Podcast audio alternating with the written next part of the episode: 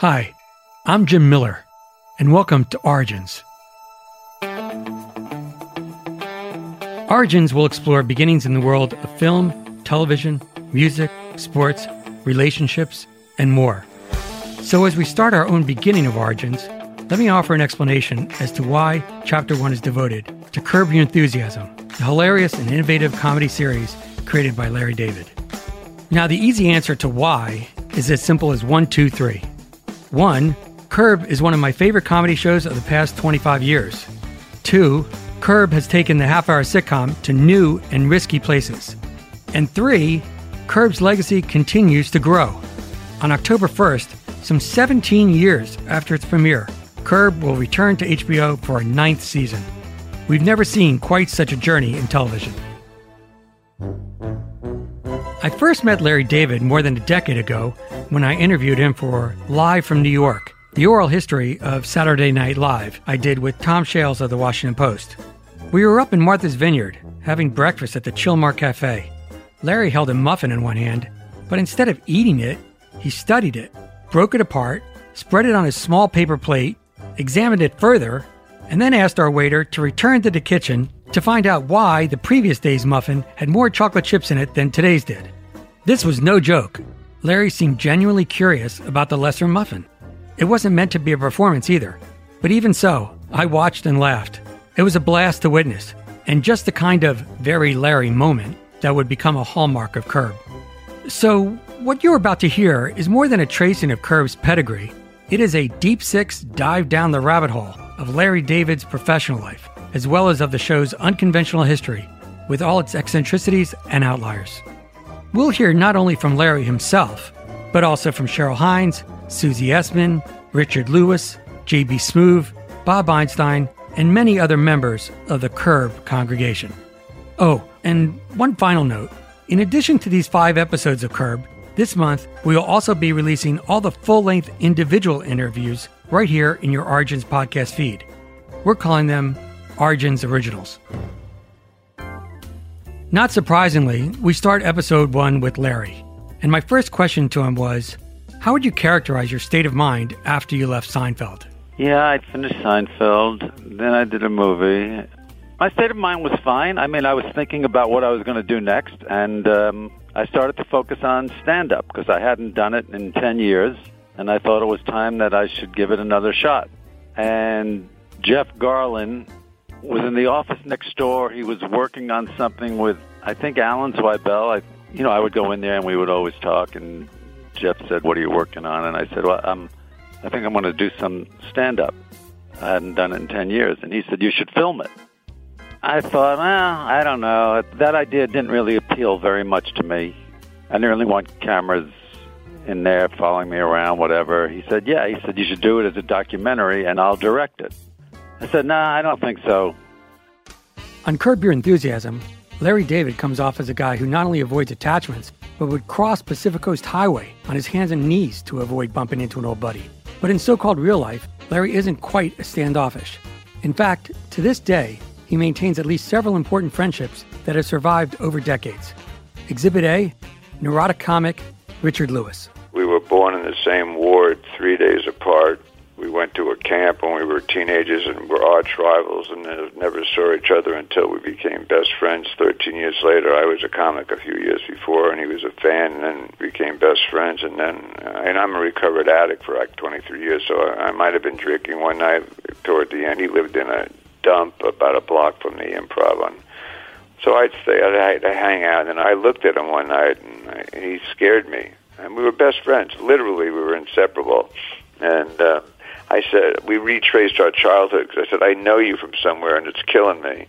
And we re- got to our teen years, and I said, I went to this sports camp upstate New York. Ironically, I think if that's even the right word, it was New York Military Academy where uh, President, that's the right adjective, Trump's father sent him to military school in the summer became the grounds for one of the greatest sports camps in history called Camp All America. And Larry and I went there and we despised one another. Fights, beanballs, you name it. When I mentioned I went to Camp All America, and he says, So did I. I went, wait a minute, you're that Larry David, and we almost, you know, he, he doesn't remember that I wanted to have a fist fight immediately. It triggered it, but, it was a billion to one shot that we were the same guys who 13 years prior despised one another, and now we were best friends. It it was quite a bond. Alan Zweibel was one of the original band of writers on Saturday Night Live, where he became a Gilda Radner whisperer of sorts, and later co created It's Garry Shandling Show with the late, great, and inventive stand up comedian. Zweibel is also a best selling author who served as a consulting producer on Curb and made his on screen Curb debut in season 8, Choking on a Sandwich. I've known Larry since 19, I want to say 74. We both started at the clubs around the same time, and I was just this big Jewish gag writer who was writing jokes for Catskill comedians for seven dollars a joke. And I said, no, this, I'm not going anywhere with this. This is horrible.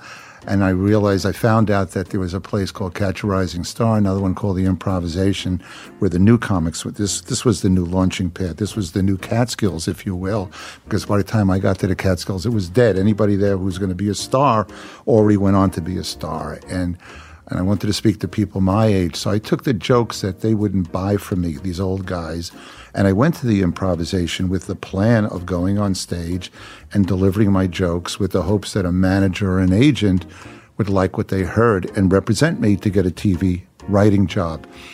This experiment lasted, I want to say, about seven months. And then Lorne Michaels came in looking for writers for this new show that he was going to have premiere in the fall called Saturday Night Live, and I got the job. And so my time at the improv, those seven, eight months, whatever they were, was not only short lived, but I made two great friends during that time.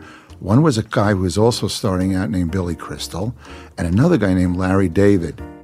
Larry's early stand up routines were the opposite of what many comics do. They get on stage looking to make people happy, and in return, be loved. But Larry wasn't trying even to be liked. He wasn't seeking the crowd's approval and was far from pandering. He was telling them what he thought was funny. And if they liked it, fine. And if not, well, too bad. Well, you seem like a very nice audience tonight. I'm wondering, in case I break into some Spanish or French, may I use the familiar tu form? That was a bad start. It was a bad start. Now, Larry, we took an immediate liking to each other. It was so odd. And I found myself, as did everybody else, and I'm sure anybody else will speak to, who remembers Larry from back then, he was the comics comic. We would all sit in the back of the room and watch Larry, listen to Larry. There was something about him that was on a different plane than everyone. You know, you can usually, in comedy, throughout my career, any show I've done and anything I've been involved in, whether people like to admit it or not, there's a little bit of a competition. You know, you sit at a read through and go, I could have thought of that. Or you watch a show, you go, gee, I had that same idea. Oh man, why didn't I get to do that first? Larry, there was no competition because he would think of things that if I lived to be a thousand, I just sat back and enjoyed the ride because I wouldn't be able. I mean, back then he had hair like Larry Fine from the Three Stooges. He had wire rim glasses and he wore a green army fatigue. I think he was in the reserves or something that said L. David over here. So he looked a little bit different than everybody else. There was something a little wild about him, but it was controlled wildness. But he'd get up on stage on a Friday night and he'd look at the audience. And on a Friday night at the improv back in the early 70s, the audience was by and large pastel colors. There were leisure suits and ladies with blue hair and a lot of polyester, you know, from Long Island or New Jersey, you know, Jewish women who schlepped their husbands into the city. So now Larry gets up and he looks at the audience and he'll say something like, uh, I feel very comfortable with you people. In fact, I feel so comfortable, I'm thinking of using the tu form of the verb instead of usted. Now, I'm sitting in the back, I'm laughing my ass off. A, I thought it was hilarious. And B, the audience is a oil painting. They're looking at him, they have no idea who this guy is, what he just said, what it means. The 70s were raw, informative times amongst those either in or trying to get to the comedy world on both coasts, or even someplace in between. Everyone was finding their way, and many would soon be splintering off onto different paths. Chris Albrecht was barely two degrees of separation from Larry David. My interest into the improv came through a guy named Bob Zmuda, who I met doing summer stock in Mansfield, Pennsylvania in summer of 73 and we were both trying to be actors and he said you know he wanted to move to new york and that we would become roommates and that we should put together a comedy act and go to the improv because people were getting TV shows, you know, comics were getting TV shows out of their act on the improv. Freddie Prinze, Jimmie Walker, Gabe Kaplan. And so we got a really crummy apartment, rehearsed in our living room, put together a kind of props, TV commercial spoof, singing weird act and bizarrely got accepted on our first audition at both the improv and catch. Larry was kind of in the same rotation we were. Sometimes we'd go on ahead of him, sometimes he'd go on ahead of us. We were all, you know, really struggling. So I guess I met Larry in 73. So how would you characterize Larry as a comedian in those days? Not funny, bitter, a little hostile, defensive, he talked about sometimes if he just didn't feel like he had in him that night, or if the audience wasn't responding, he might kind of check out. We ever witnessed to that? Often. I mean, the problem was later when I was running the club, and he would do that in front of a full house. Because you know, there was a lot of the comedians, especially you know after the first couple of years, comedians really started to appreciate Larry and become big fans. He was he was the comics comic, right? So a lot of the people who were going on in prime time on the weekends, especially, would say, "You got to give, you know, got to give Larry a shot, got to give Larry a shot, got to give Larry a shot," and I give Larry a shot, and you know, more than once he really brought the house down. People would leave, and that was exactly, uh, you know, especially during the week. The job was keep the audience as long as possible, sell as many drinks as possible, get as many acts on as possible. So if Larry would kill the crowd, and he didn't kill the crowd so much by his act, he killed up by getting frustrated after a minute or two of his act you know, throwing down the mic, not throwing down the mic, putting the mic back in the stand and walking off. But when they said he was a comics comic, what part of his actor, his sensibilities were they attracted to? I mean, what made him such an outlier? You know, I think there were two schools of comedy. One was observation comedy, and the other was first person point of view comedy. And first person point of view comedy was certainly considered the higher, harder art form. And that was Larry to a T.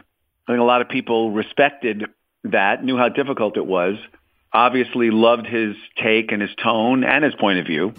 My first showbiz job was in 1981. I got a job as a gopher running errands for Rollins and Joffe, who were actually Woody Allen's producers and managers, but they had a West Coast office. Soon after that, I produced my first film, which was a documentary on the Marx Brothers. And then the Rollins Joffe guys asked me to come back after that as their director of development. Here's Bob Weide, who directed the documentary, the Curb pilot, and many other episodes of the series. And part of my job at that time was reading scripts. This would have been in 1982, maybe 83. But in any event, a script came across my desk called Prognosis Negative by Larry David. And we knew who Larry was. He wasn't a stranger to us because one of the clients of the company was Michael Richards, who was on Fridays with Larry, of course. So I read the script, Prognosis Negative, and it was one of the funniest scripts I'd ever read to this day. And so, of course, I recommended to the guys that, you know, we meet with Larry and discuss the script and maybe pursue developing it, producing it. so Larry was called in for these meetings. And the script is very dark. It's basically about a guy who can't commit to relationships in his life. He just ruins one relationship after another with women and he finds out that an old girlfriend of his, whom he you know was still sort of fond of, and she was attractive, finds out that she's terminally ill, but she doesn't know it. So he gets the news before she does. So it's sort of the best of both worlds. Is he figures he gets back together with her, and you know can have a fun relationship with her, and then what has she got? Six months and she's out. One of the long-standing, though unwritten rules of the movie business is that writers write, then serve up their scripts for revision, comment, notes, suggestions, and God knows what else to an army of studio execs, producers, stars, their agents, and of course, directors. Writers could protest, objecting to changes and revisions, but at the risk of their movie not getting made at all. A classic Faustian bargain, riddled with compromise. Do some writers refuse to play this game? Funny you should ask. And I remember those meetings with Larry where, you know, one of the guys would say, Well, you know, this is a very funny script, but is there anything we can do to make this character, his name was Leo Black, to make this character more likable or more sympathetic? And Larry would sit there and kind of, you know, scratch his chin and think about it and then just say, No, no, no, I don't think so. and I thought, I love this guy. you know? Billy Crystal, Larry, and I shared a suite of offices at Castle Rock. And the irony of it was wonderful because we all started like the same week at the Improv and Catch a Rising Star so many years before. And now here were the three of us, you know, in the same suite. And a guy named Stu Smiley, who was the head of HBO Productions, got a hold of me asked me if I knew who Jeff Garlin was, and I honestly didn't know at the time. They flew me to San Francisco to see him. Uh, he seemed like a really nice guy, and we decided that we would work together. So Larry David and Jeff Garlin hardly knew each other. They just knew each other through me. But Jeff, he told me what the idea was. He told me that it would be a documentary about Larry coming back to do stand up. Having known Larry and Larry's stand up routine and uniqueness of him as a stand up, when you started to think ahead then to what this documentary might be, what were your thoughts? My thoughts were it made me laugh for a number of reasons because it looked to me like it would put Larry in a very reluctant situation, in a situation where he was basically, he didn't want to do the special. He didn't want to do stand up. He didn't want to be followed by cameras. So the thought of an uncomfortable Larry David is very, very funny to all of us. So I was a big, big proponent and fan of whatever they were going to hatch.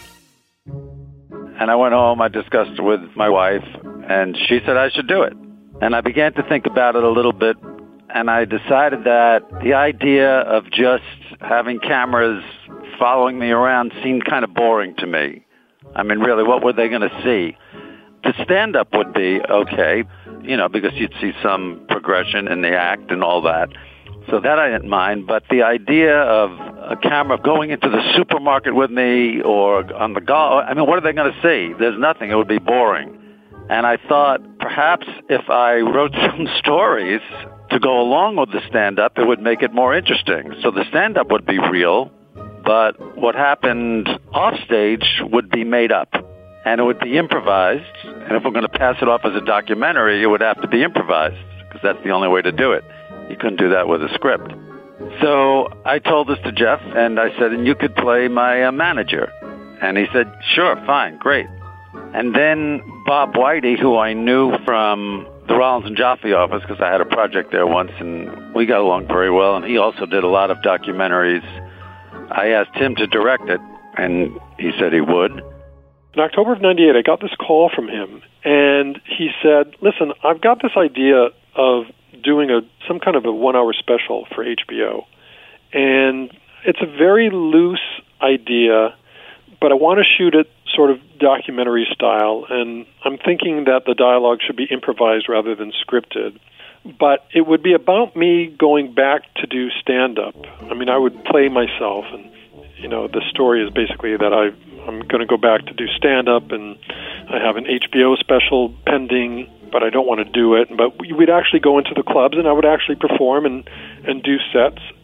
And he asked me if I wanted to develop the idea with him and work on it, and then direct it if it got made. Now, from the time before I met Larry, going back to 1982, I had made a number of these comedy documentaries on, you know, comedy legends like the Marx Brothers and W.C. Fields. So he figured, I mean, aside from the fact that we were friends, that we had, before Seinfeld, talked about maybe doing something together, that we shared a sense of humor, that we got along.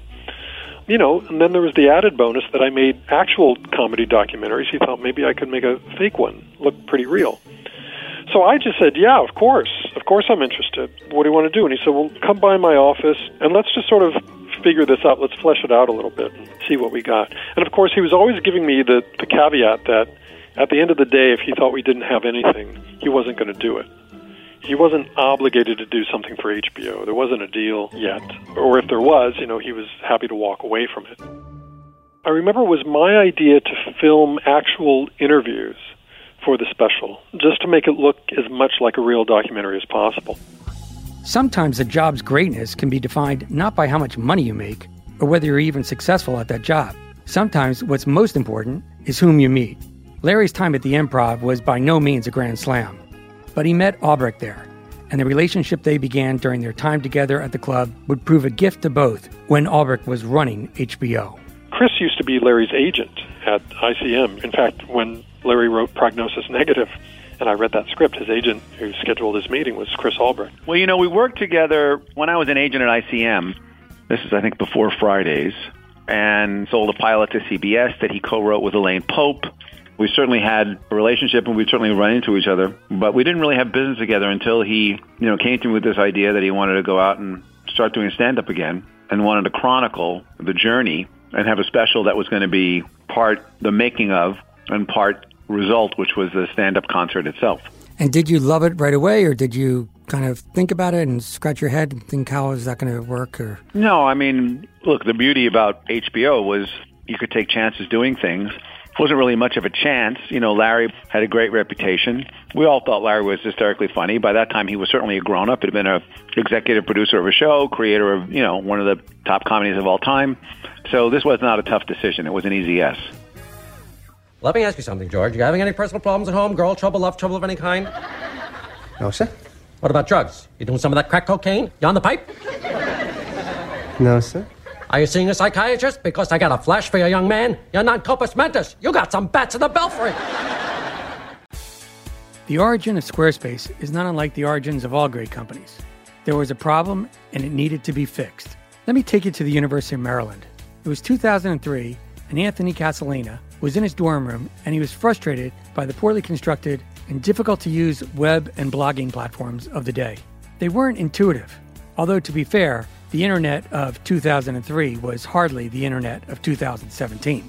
Now, for some context, Facebook didn't launch until 2004. Snap CEO Evan Spiegel was just 13 years old.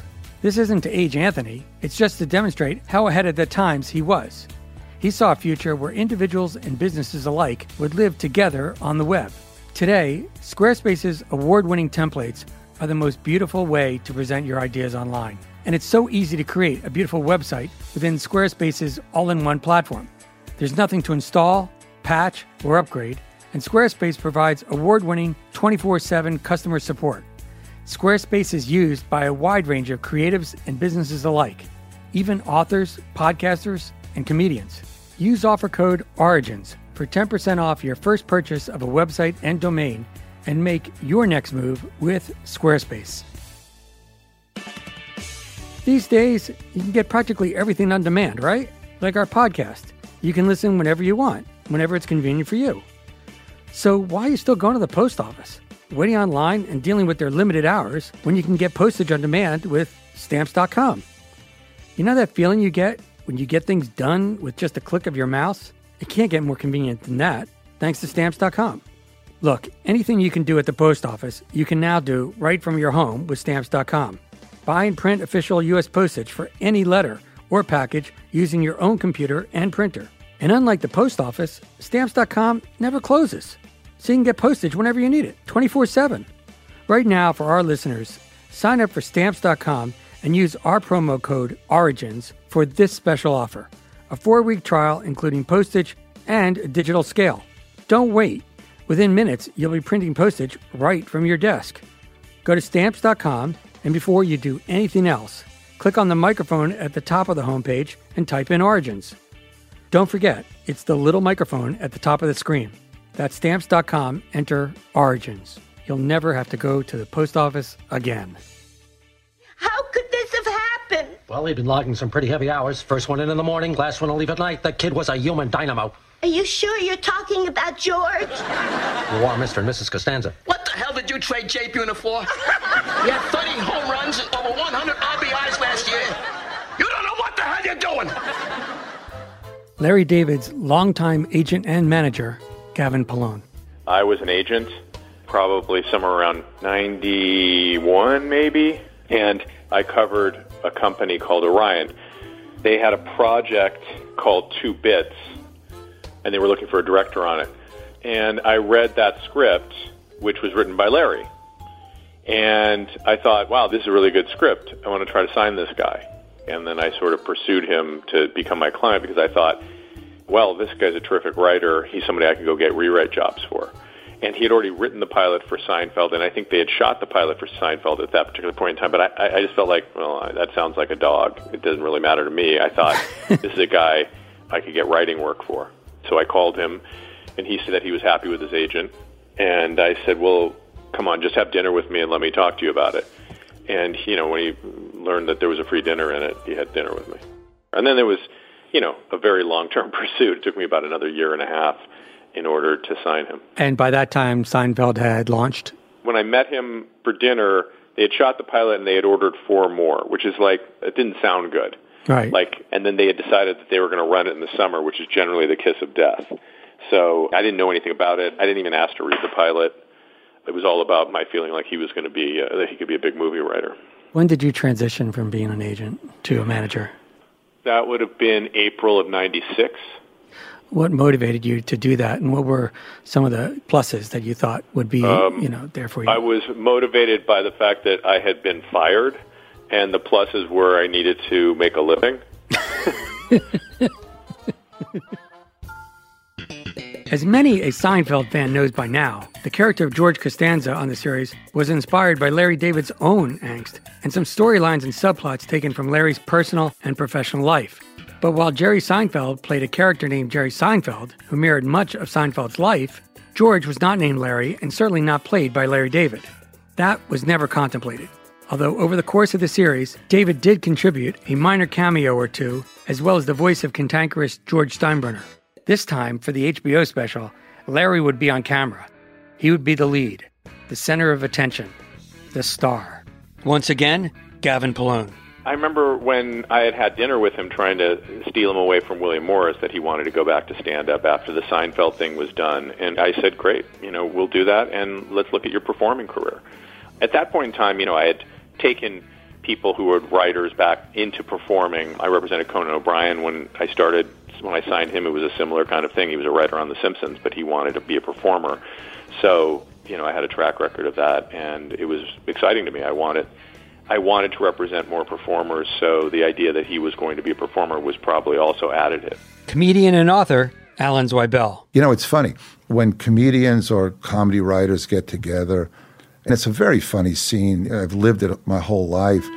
Let's say there's four of you at a table in a diner, and something happens. Okay, a waitress drops something. So all four of you take out your little pad and, and you write something down and you put it back in there. It's like, all right. But Larry would just keep writing and writing. And there would be times where nothing happened. He'd take out the pad and just start writing. And we were all going, "Oh, what did he say? What did we miss? Okay, stuff like that. The uniqueness of Larry's voice is like no other, and that's what genius is. And you don't run into things like that that often. Now, the outline for the one hour special, which Larry and I created in his room, and I may have even typed it up, was only a page and change. It was like maybe a page and a half for the entire hour. So, in other words, every scene was really just a line or two. And then all I had to do was, you know, write the scenes, write the story. What was it going to be? And I wrote a very loose outline, so loose, in fact, that there were parts we didn't even cast. For example, when I was in the hotel in New York and we did that scene where the person behind the desk asked me about who's paying for the porn or something, we, we got somebody who worked in the hotel. We didn't even cast it. So that's how loose it was then. So uh, that's really how the whole thing started. Two hundred and seventy-six dollars. Yes. like like five phone calls or something. Well, it's actually phone calls and it shows a number of movies right here. Oh, okay, fine. What are you doing? Give it to me. Get no, out of here. no, no, no, no. HBO pays for the porn. HBO pays for porn. Shut up, shut up. Patrick, come here. No. HBO should pay for the porn. The porn? Well, we, call we, we handle the room and tax, but I can make a call about the porn. I Call about the porn. Don't call Call anybody. the I'm porn. paying for it. No, stop it. Stop wasting. What do you waste? Crazy. If I ordered. Shut up! My feeling for the special was it's not like we were purposely trying to fool anybody, but my feeling was if somebody tuned into this thing and didn't know that that wasn't Larry's wife, because Larry's wife is Laurie David, and didn't know that that wasn't Larry's manager, because his manager was Gavin Polone, that you could watch it and absolutely buy it as being real and think you were watching a real documentary. So that informed the performances. And I think the improvised dialogue certainly helped in that regard. But it also informed the way I would shoot it. In other words, you know, if Larry is walking down the street and then enters a building, the camera would follow him in rather than already be in the building and sort of preset anticipating him walking in. Because in a real documentary, you're literally following your subject. When people make things in the comedy world look easy, big things, important things, like acting, it's often because they have done the hard work when you and I weren't looking. Trenchant example. On the day Cheryl Hines showed up for her Larry David documentary audition, she wowed the room, but her performance was the result of years of training as a member of the Groundlings Theater Company, one of the most illustrious organizations of its kind, and a legendary force in and of itself. Groundling alumni have included such luminaries as Tina Fey, Amy Poehler, Will Ferrell, Lisa Kudrow, and Jon Lovitz. Here's Larry's on screen wife, Cheryl Hines. Well, the first I heard about Curb, it was actually just being called a Larry David special on HBO. So it started out as a one hour special, and the idea was Larry returning to stand up comedy, and they wanted to do sort of a mockumentary of his return to stand up. And then at the end of the special, we see that he ends up not doing it. Then everybody called it the Larry David Project or something like that. And I went in and auditioned. Curb director Bob Weide. Now, of course, Cheryl goes back to the special, the original special in 99. And we saw a lot of actresses for that part. And no one was quite nailing it. And then I got an invitation one night for an actor's showcase. Basically, it was an agent who was putting up a bunch of his actors, all comedic actors, of a night where they all did, you know, little sketches, little four or five minute bits. And I said, oh, I'll just go to this. Who knows? Maybe somebody interesting will be there. And we're so, you know, we were going to be shooting before long, and we really needed to cast this role. So I went, and lo and behold, one of the actresses was Cheryl Hines. How do you feel? Eh, so you know, I feel okay. There are a few things that didn't didn't work.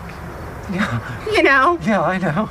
I mean, No, I know what didn't work. You don't have, you know, I know what but I didn't just work. I wrote some stuff down in case, you know, in case we want to go back through it. And you said pussy a lot. I didn't say a lot. I but- but said you it when it was no, but- but appropriate it was for, a- for the for the material. Yeah, but it was still a lot, but didn't make it funnier. Hey, I just felt like hey, you were trying to make that it was funny. great. Oh, that was thank you. unbelievable. Thank I mean, you. man, ten. Wasn't he great? She thinks I said pussy too much. A little. Too Oh no! You said you didn't. You, you can say it more.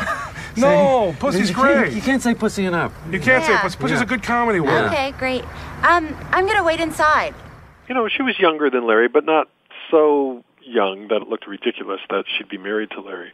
But I remember the bit that she did to this day, it was really funny. It was some sort of employee training meeting where they had some sort of guy advising about what to do in a disaster at the workplace. And I remember, so the question is, okay, so there's been an earthquake and the water is cut off. There's no running water in your office and you can't escape. You're thirsty. What do you do? And Cheryl raises her hand and pipes up and she says, well, I suppose if push came to shove, you could drink your own urine. And the room just goes real quiet. And everybody stares at her and the guy stares at her and he says, well, okay. I was thinking more about having water stored in the room in advance or, you know, possibly detaching a hose from the back of the refrigerator and drinking all the water that way. and Cheryl goes, oh, well, yeah. and then I remember the line that really killed me. She said, well, I did say if push came to shove. and that was it. That was it. I just said this girl's really, really funny. And that line, I did say if push came to shove, gave Cheryl a career. I didn't know what I was auditioning for because it was all very vague. And I met Larry and I really sparked with him. We had a fun time together. It was very relaxed and fun. There were no sides. There have never been sides for actors to read because there's no script. So even when it started out, even the one hour special, it was all improvised. So I didn't know anything before I went into the audition other than they said, you know, you're married to Larry, you've heard it all before from him, and you don't take his shit. because they had told me that she's heard it all from him before, and she doesn't put up with his shit. I knew that I needed to assume a relationship with him, and it needed to be somebody who stands up to him. She played it just right down the middle. She um, gave him a, a bit of his own medicine, and it was sarcastic, but it was funny and playful, and you really got that they were a loving couple having a silly little tiff, and that was it. I remember the premise for the audition was not something that was in the show, but just something that Larry came up with as a means to sort of, you know, explore the dynamic with any given actress. And there were two bits. One was Larry's with his wife and it's breakfast time and they're having cereal and his wife pours way too much milk into the cereal bowl. And Larry basically says, "Why all the milk? I mean, you want the milk level to be level with the cereal. Why do you go past the cereal level and add all that much milk? Are you going to drink the milk after the cereal? You know, just as a means of getting into one of those little petty arguments. And then the other premise was Larry would ask, "What's for dinner?" And his wife would say, "Oh, I'm making chicken for dinner."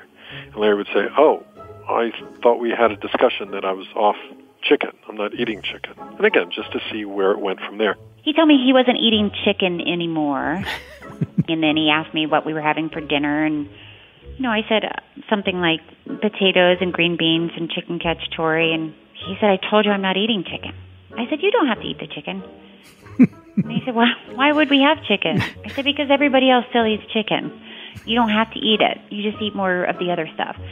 So that was basically my audition, honestly. Actresses would come in, and very often one of two things would happen. They would either get too angry, and it would turn into too much of a sort of cacophonous argument, or would sort of spin out of control too fast, or the actress playing the wife would just start to get really hurt, almost like she was going to cry. And that's not great for comedy. I mean, for this show, you don't want Larry to really bullying his wife. So we were looking for somebody who would sort of play it down the middle and would just sort of give him back a little bit of what he was giving and just sort of keep it at the moderate tiff level but just have it be funny. Just as an improviser, you know, you're listening for clues when someone gives you the setup of a scene. So if somebody mentions chicken, you have to use chicken. You know, if somebody said you're a policeman, you have to be a policeman. That has to be in there somewhere. Otherwise, they wouldn't have said it. And then they called me about four hours later and told me I got the part, which doesn't really happen in this profession. Usually, it's a lot of hoops to jump through and people to approve, you know, somebody and networks. And so it's usually a bigger, longer process. Well, that was a tough part to cast because I wanted an unknown so people would think that this was real, that this was actually my wife. There weren't that many women who, in their 30s, weren't known, that many actresses. And Bob Weide saw her at the Groundlings and told me about her, and uh, we brought her in. I had read with about maybe 15 to 20 women before she came in. And um, as soon as she started with me, I knew that she was the one. So I was very excited to get the job. I didn't think it would change my life, but I was very excited to get the job. I tried to call back, but they wouldn't take the call. But how did you ask for him? Were you did you had you I changed your attitude by then when you called back, or were you just like ah, it's I don't Larry know why David? you're blaming this on me. I'm just the guy curious. insulted me. You should be defending me. Well, it you know what it was that wasn't nice of him to say that, but yes, I know. but here's this guy's trying to get a job, and what have you done? What have I done? I haven't done anything. I was insulted. Don't you see that? But I mean, are you gonna write him a letter now or something? I'll write him a letter. Dear prick. Okay, that's sorry. not gonna help. I'm sorry you're a prick. Here's one of life's not so fun facts. When you don't sleep well at night, chances are your day is just not going to be as good. With that in mind, a very smart woman named Ariel Kaye founded a company called Parachute. Her goal was threefold. First, to create the best sheets on the market. Second, to make bedtime the best time. And third, as a result, make sure people started their days feeling their very best. Well, the reviews are in, and she's pulled it off. Parachute sheets have become synonymous with quality and comfort. And because I didn't want to take anyone's word for it, I got my first set recently. Let's just put it this way I'd be sleeping on parachute sheets even if they weren't supporting origins. After my daughter touched the parachute sheets I got, they're called Venice, she said, They're so soft, can I get some? And they've somehow managed to get softer and softer. I spent a bunch of money on a great mattress, but found out through experience that if the bedding wasn't up to par, the mattress couldn't make up for it. Parachute sheets will come through for you. They will get you the sleep you deserve and need. But hey, try them for yourself. Parachute is so sure you'll love their sheets, they're offering a 60 night trial. So, if you don't love them, just send them back, no questions asked. And they'll even donate the returned bedding to Habitat for Humanity. Visit parachutehome.com slash origins now for free shipping and returns on Parachute's amazing bedding. That's parachutehome.com slash origins. Hey, Mark. Hey, Larry. Hey, how you doing? I'm I'm so sorry to hear about your stepfather. Yeah, thanks. I just got back from Detroit. Oh, no kidding. Wow. I'm, I'm so sorry because I wanted to go to the wake that night and I had to go to my daughter's school. They had like this pizza night or something, and the kids came in pajamas. And I told my wife that I, you know I wanted to go to the wake. And did you get the flowers? No. What? You didn't get the flowers? No, I didn't get anything, Larry. I, I sent, call, I didn't get a sent, card, I sent flowers. My wife's supposed to send the flowers. I told her to send flowers. You didn't get Well, them? She didn't do it. Oh, I'm so pissed off at her. My wife. I was pretty pissed about that too, Larry. You know, I mean, the least you could have done is like called me or something. You know, I thought we were friends. I can't believe it. I mean, it's just a courtesy. You could have at least called, Larry. Want a piece of gum? No, Larry, I don't want a piece of gum. because we hadn't done this before, we were really finding our way as we were going. And, you know, there were no rules to follow or to break. We were just really flying by the seat of our pants. And I remember we had a scene at LAX. We, you know, advised them of what we were doing and got all the permits and permissions to shoot. And the scene was the one where Larry fails to go to the um, memorial service for the stepfather of an acquaintance of his. And he makes up some BS to get out of it. But then lo and behold, of course, as can only happen to Larry, once he's at the airport, he runs into the sky and finds himself having to apologize for skipping the service. And the guy's very hurt, and Larry doesn't know quite what to say or what to do. Anyway, it escalates into um, a typical curb tiff. And again, because none of this is scripted, you don't know where it's going to go from take to take, and takes can be wildly different in any event. One take became a little bit more of an argument than the other ones had. And in fact, it got very nasty. And there was one moment where Larry and this other actor really started shouting at each other. Now, remember, we're in an actual airport, and all the people walking around are not extras. They're actual customers, people flying on the airport. And suddenly there's some guy screaming like a madman in the airport, uh, that madman being Larry, of course. And finally, I, I called cut, cut, and I was a little nervous about it because I could tell people were alarmed and people were standing looking like, what the hell is going on here? And sure enough, the officials at LAX were not happy about this at all. And we got phone calls and letters from them saying, you've got to make this right somehow. Clearly, somebody had to write a letter or get on the phone with them and offer a major apology, and that person wound up being me. That was sort of our first lesson that if you're going to be out in public where there are people who are not signed on to appear in your program, you've got to kind of watch your step and not not alarm anybody too much. Former HBO chief Chris Albrecht. Originally, Larry was going to do, you know, one third the making of, half to two thirds the stand-up act. Well, as he started to get into it, and as he started to shoot the making of, that was really the connection that he made. So what ended up happening was that the making of became the dominant thrust of it. Again, what I think happened was Carolyn Strauss and I were talking, thinking to ourselves, we love this. This is so funny, especially the first part. And not surprisingly, the first part was funnier than the second part because what Larry really was was somebody who had learned to take his point of view and translate it into a dramatized version through characters, in this case himself, rather than a stand-up form. halfway through the filming of it, I started to think, well, this could be a series. And when we showed it to Chris Albrecht, he thought it could be a series as well. In fact, his, his mother even suggested it. And um, that was it, basically. You know, from the time Larry called me in October of 98, it was a year before we had a finished thing that went on the air, because I remember it aired in October of 99. And I remember somewhere in there, because we were having a good time, it was just a fun show to make. I remember saying to Larry, and there was nothing premeditated about this. It was strictly, you know, mild curiosity. I said to him, "So, if there was an opportunity to do a series based on this, I mean, do this as a regular thing, would you do it?" And he thought about it like, "Yeah, yeah, maybe, maybe." And that was it. That was the only conversation we had about the idea of it being a series. I thought it was a series right from the beginning. And Larry's agent at the time, because I was now his manager, so his agent was Ari Emanuel, we were sure that it was a series, the two of us. And, you know, we talked about it together and then independently had conversations with Chris Albrecht and said, you got to make this into a series before they aired it. And Larry wasn't sure that it was a series, as I recall, because, you know, it was so draining for him to do Seinfeld. So I think he had misgivings about even going into it, if I recall and Ari and I just kind of ignored that part of it because we knew it was a great series and that Larry would be great doing it, and we just stayed on Chris. And Chris was like, ah, I don't know, I don't know, not saying no, but certainly not saying yes. And then I remember having a conversation with Chris, and he said, you know, I showed it to my mother. She said it's a series, and then it went forward from there. So they had already decided it was going to be a series before it aired. Carolyn and I were saying, you know, maybe we could do more of these. Maybe this is a series. And I think, um, again, my memory is Larry called up and he said, you know, I think this is a series. And I said, Carol and I were just talking about the same thing. So Larry made the suggestion, but we had already mused about this on our own.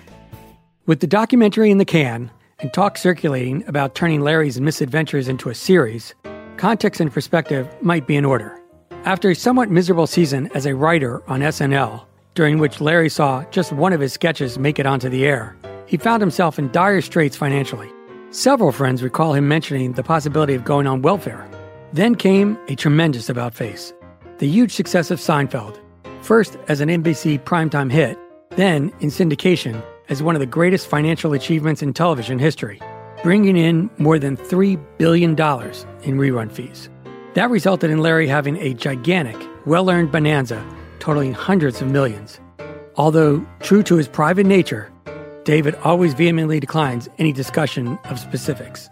The bottom line remained. Thanks to Seinfeld, Larry David didn't have to work another single nanosecond of his life. If anything was going to propel him back to work, it would damn well have to be something he enjoyed doing. And certainly nothing involving notes from executives or listening to anybody's ideas but his own. Unless he felt like it. It would have to be a TV writer's dream come true. After we did the special, Cheryl's aunt called her up and said, "I didn't know you were married." So I thought, all right, well, that's that's pretty good.